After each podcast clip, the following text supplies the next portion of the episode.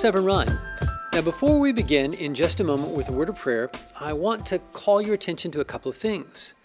The first is that on April 1st, we are going to be doing a Maundy Thursday service at 6 p.m. I believe that really for us to experience the joy of the resurrection, we need to sit for a bit in the dark with the pain of the cross and the experience of Jesus. And so on that night, uh, we're going to take the Lord's Supper virtually. You gather some elements at your home and be ready with us. And, and we are going to prepare our hearts to to sit with what Jesus went through for love. And then on Easter morning, secondly, we are beginning a new page in the, the, the restart of the Church at Severn Run. And for the first time in over a year, we will be having three services on a Sunday morning 9:30, 11, and 12:30. Now, we need your help in going to severnrun.com slash Easter and for you to register at which of those services that you would like to, to attend. We, we want to be joyfully together and COVID safe. And on that note, I, I do want to say that in this last year, I have pushed obviously no one to attend. But it is time for a turning to begin. As the the inoculations and the vaccinations are, are rolling out. I encourage you to get yours as it's available.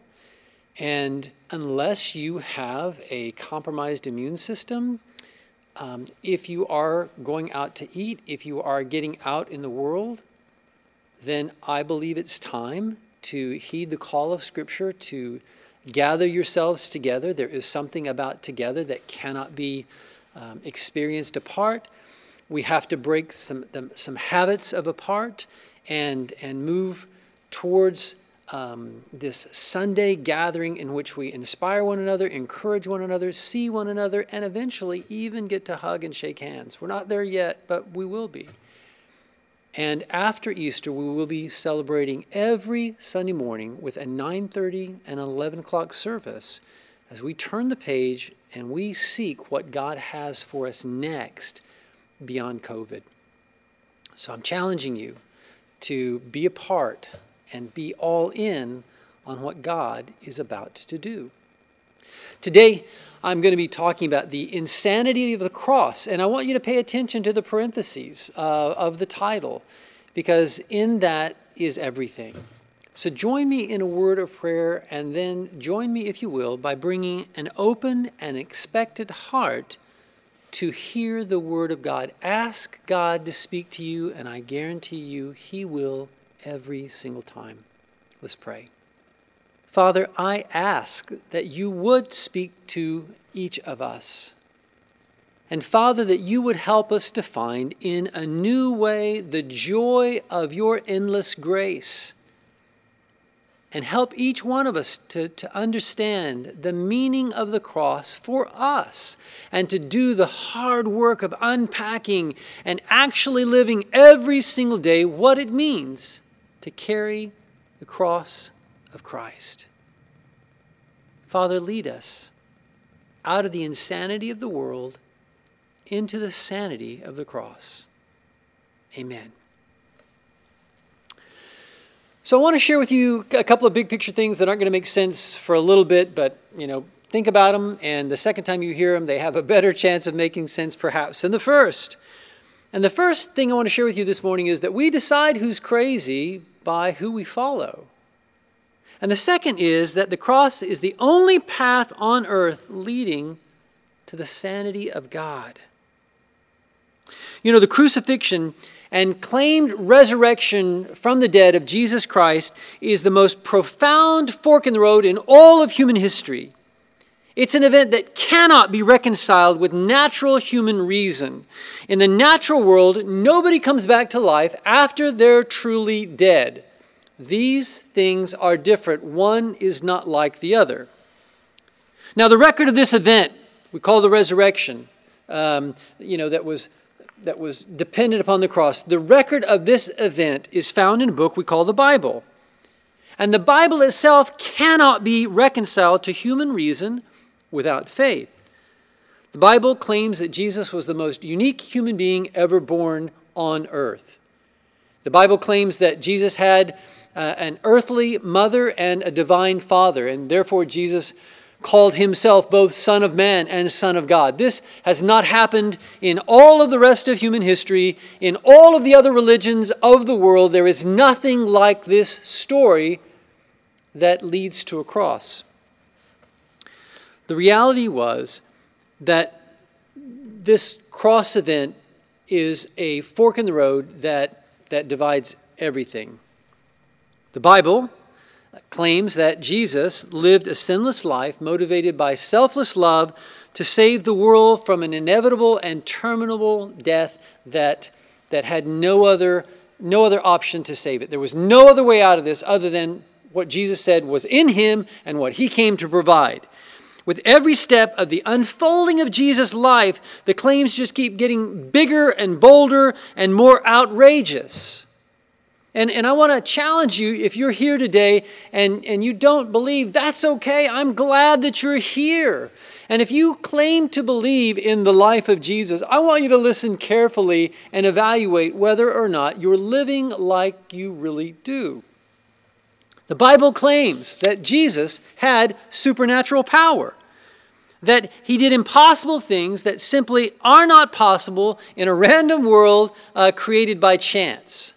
And so the reality of the supernatural cannot exist in a naturalistic world. These things do not go together. In a naturalistic view of the world, in which there is only the natural, only the, the random, only that which comes from the matter that is in the universe as we see it, the supernatural is overruled, outruled. It cannot exist.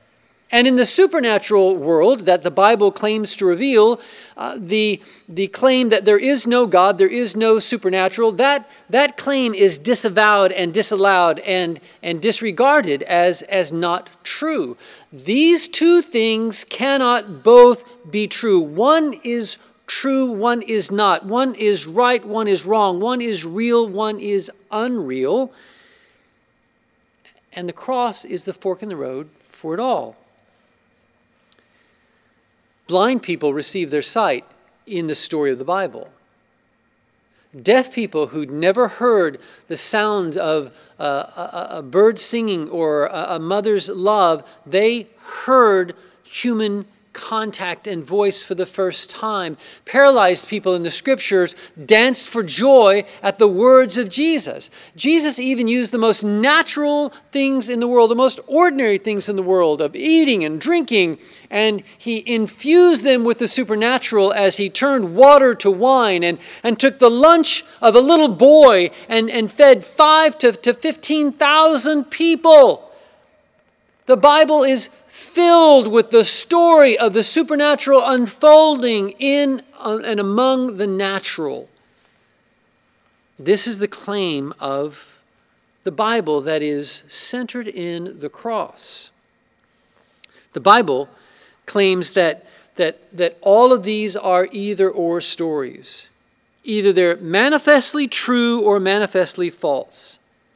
And at the center of every claim in Scripture is the, the movement of the Old Testament to the birth of Christ, and the movement of the birth of Christ to the cross upon which he died, and the resurrection which it claims that he experienced. These are the, the whole trajectories, the arc of the story of God in Christ.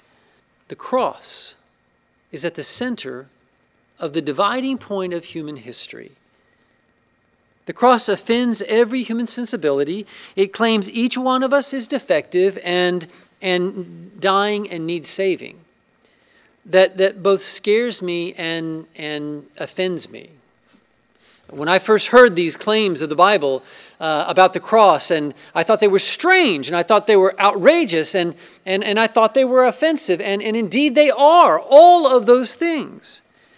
The cross uh, claims that each of us in our humanity is not only capable of, but actually guilty of trying to, to kill off God and disregard everything the love of God would want to do in our lives. And, and the reality is that, the, that, that you know, it claims that I am quite happy doing life without a God, that I'm quite happy being my own God. And, and, and, and that is either true or false.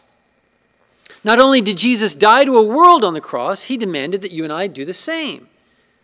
Now, that is, that is crazy. That is insane. That is out, an outrageous ask of God that, that he who died to a world and gave up everything expects me to do the same. This world has so much to offer. Uh, it, has, it has so much that it claims as life, and there's so much in this world that I want. And Jesus says, No, you got to give all of that up. You've got to come with me to the cross. Luke 9:23 says this. Then he said to them all, Whoever wants to be my disciple and uh, whoever wants to be my disciple must deny themselves and take up their cross daily and follow me. So here's Jesus, and, and when I encounter him, he immediately leads me to the confrontation of the cross, to this claim of the supernatural on my life to this fork in the road moment where I have to decide whether it's going to be about me living my life or me living his life, whether it's going to be me following me or me following him, whether or not I'm going to try to find my happiness and my way in the world by getting as much of it as I can, or whether I'm going to give up the whole world and, and somehow find something worth more than it. And when I first all, heard all of these claims of the, of the, the Bible and and, um, you know, and, and when I first began to wrestle with the, the offense of the cross, and, and it's everywhere. There's no other symbol in any other religion like the cross. The name of Jesus and the cross of Christ are, are the most recognized and offensive and abused symbols on planet Earth. Nobody takes any other name in vain like they take the name of Jesus.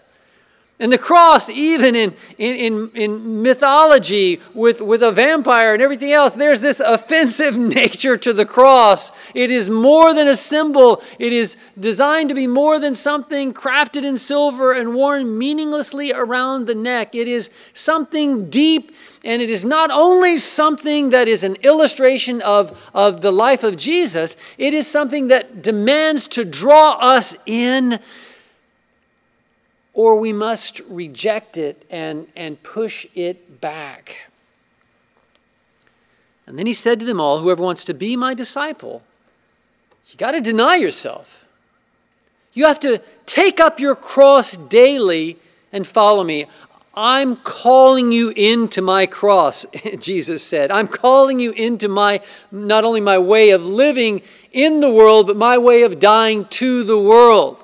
And, and this is going to be for you not a one time religious transaction, but it's going to be an everyday heart event. From the, the moment you wake in the morning to the, to the moment you lay your head on the pillow and, and, and, and you dream your way into the next day, your whole rhythm of life is going to be based on self denial and cross carrying. My cross and its invitation to death is going to be the centerpiece of your experience of life.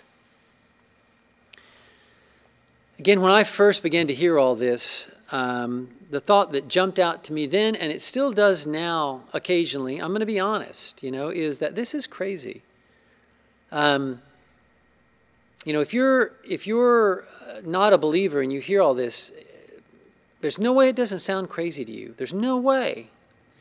And and if you're a believer and and it no longer jars you. It no longer causes, in education, they talk about a state of disequilibrium. It, it no longer, um, you know, shakes you and wakes you. If you've grown, uh, you know, asleep to the to the the power of these claims, then then I, you know, I wake up because this is crazy town.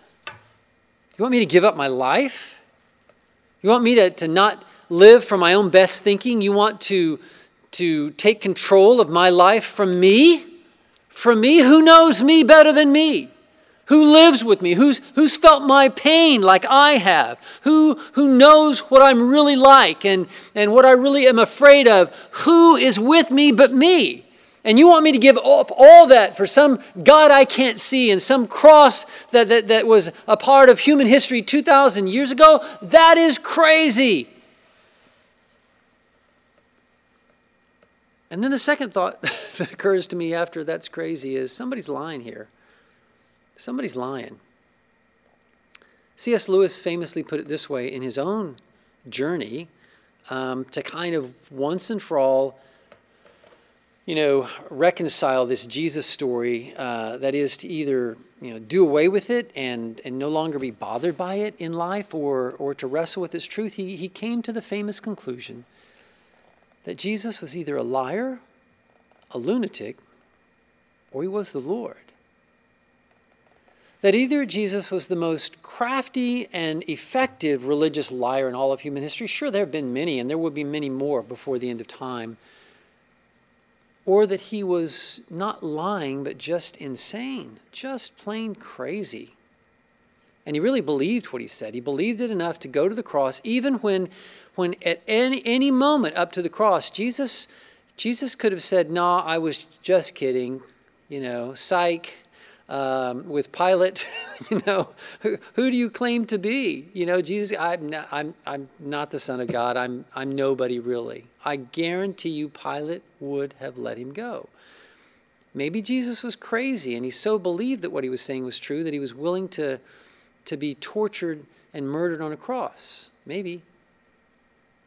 But the third possibility that, that Lewis came to was that the only other inevitable conclusion is that he was who he said he was. And this is the heart of the matter. The cross is either the path to ultimate salvation, to our deepest sanity, and the most life building peace we'll ever find on planet Earth, or it is itself a pathetic lie. It is a religious, um, you know, uh, deceit from a madman that is an exercise in modern extremism. It cannot be both true that we find our lives by doing what we want and by giving up what we want, by denying ourselves. It cannot both be true. One of those things is true and one of those things is not true. It cannot be both true that we follow ourselves and that we follow Jesus. Every single day, I'm either going to follow me or or him. And and it is a clear choice. In fact if i am not choosing to follow him moment by moment consciously then i am unconsciously choosing to follow me. But they're two different directions and i cannot do them both at the same time it cannot be both true that we live as students of jesus his disciples and live lives that look nothing like his a student will look like and live like and think like his teacher. It cannot be both true that we have ourselves as the center of life and Jesus. Every circle has only a single center. It cannot be true that, that Jesus told the truth and that I live the truth by not following him. The name of Jesus and the symbol of the cross are the two greatest clarifiers in all of human history. There is no other name like Jesus. It is a name that people speak all the time about, um, you know, the deepest moments of life. Um, it is a name that in anger and rejection is spoken in, in the most um, rebellious moments of life, but it is the name that it is the go-to name in either case. And and and it is the name that is behind us embracing or rejecting the most powerful claim in all of human history that God so loved the world that he gave his one and only son that whoever believes in him not learns religiously not is familiar in church with. But whoever believes in a whole heart, whole life, everything else is insane kind of way, this is the only sanity and only hope I have for life. Whoever believes in that kind of way is not going to live perishing, but is going to find everlasting life. So, guys, we decide who's crazy by who we follow. So let me ask you a question Who's crazy? You or Jesus? Because if you choose not to follow Jesus, you're calling him crazy. And then you're declaring that really there's nothing wrong with you. There's nothing in you that needs saving. There's nothing in you that is deeply broken, that you're fine facing death on your own, that you're confident in the good and rightness of all your decisions. But one of us is crazy. And, and when I begin to evaluate the claims of Christ in an honest and non churchy way, I came to the offensive conclusion that I was crazy that I was internally inconsistent, that there are times when I knew the right thing and I chose the wrong thing.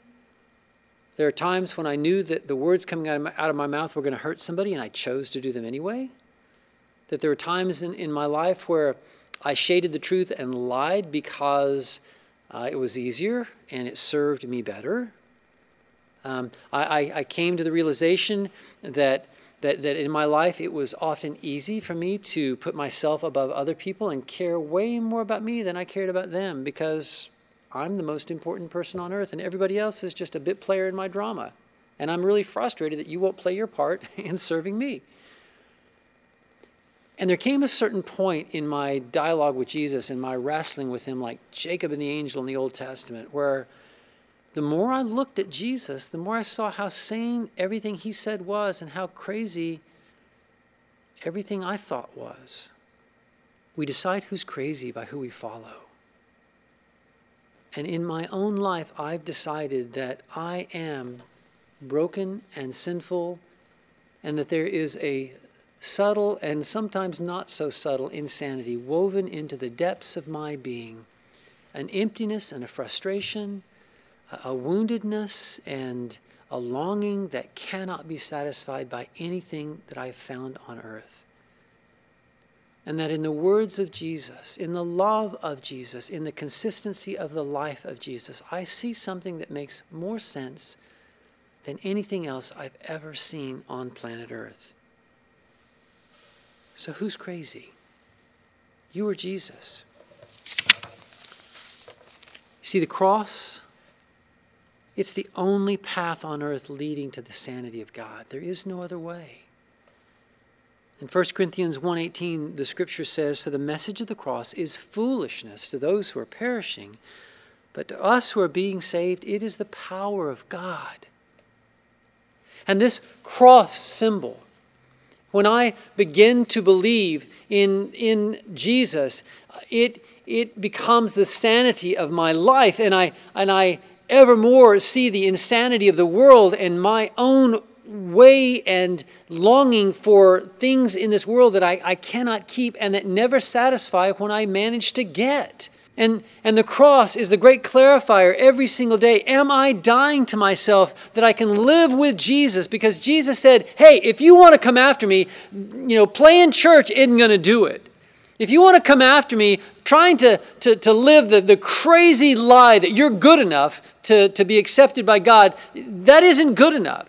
If you want to come after me, you have to deny yourself. You have to own your sin. You have to repent of your sin, turn away from it. You have to realize this world without me is crazy, and you have to pick up your cross. And, and, and I'm asking you to die with me. You see in the scriptures how I died. I was all in for God. I reserved nothing back from Him. I held nothing back. I kept nothing for my own. I declared that all of life belonged to God and that I would trust Him to lead lead me through life even when I didn't understand it, when nothing made sense, when, when pain overshadowed all reason. I would trust God to my last breath and the last drop of my blood.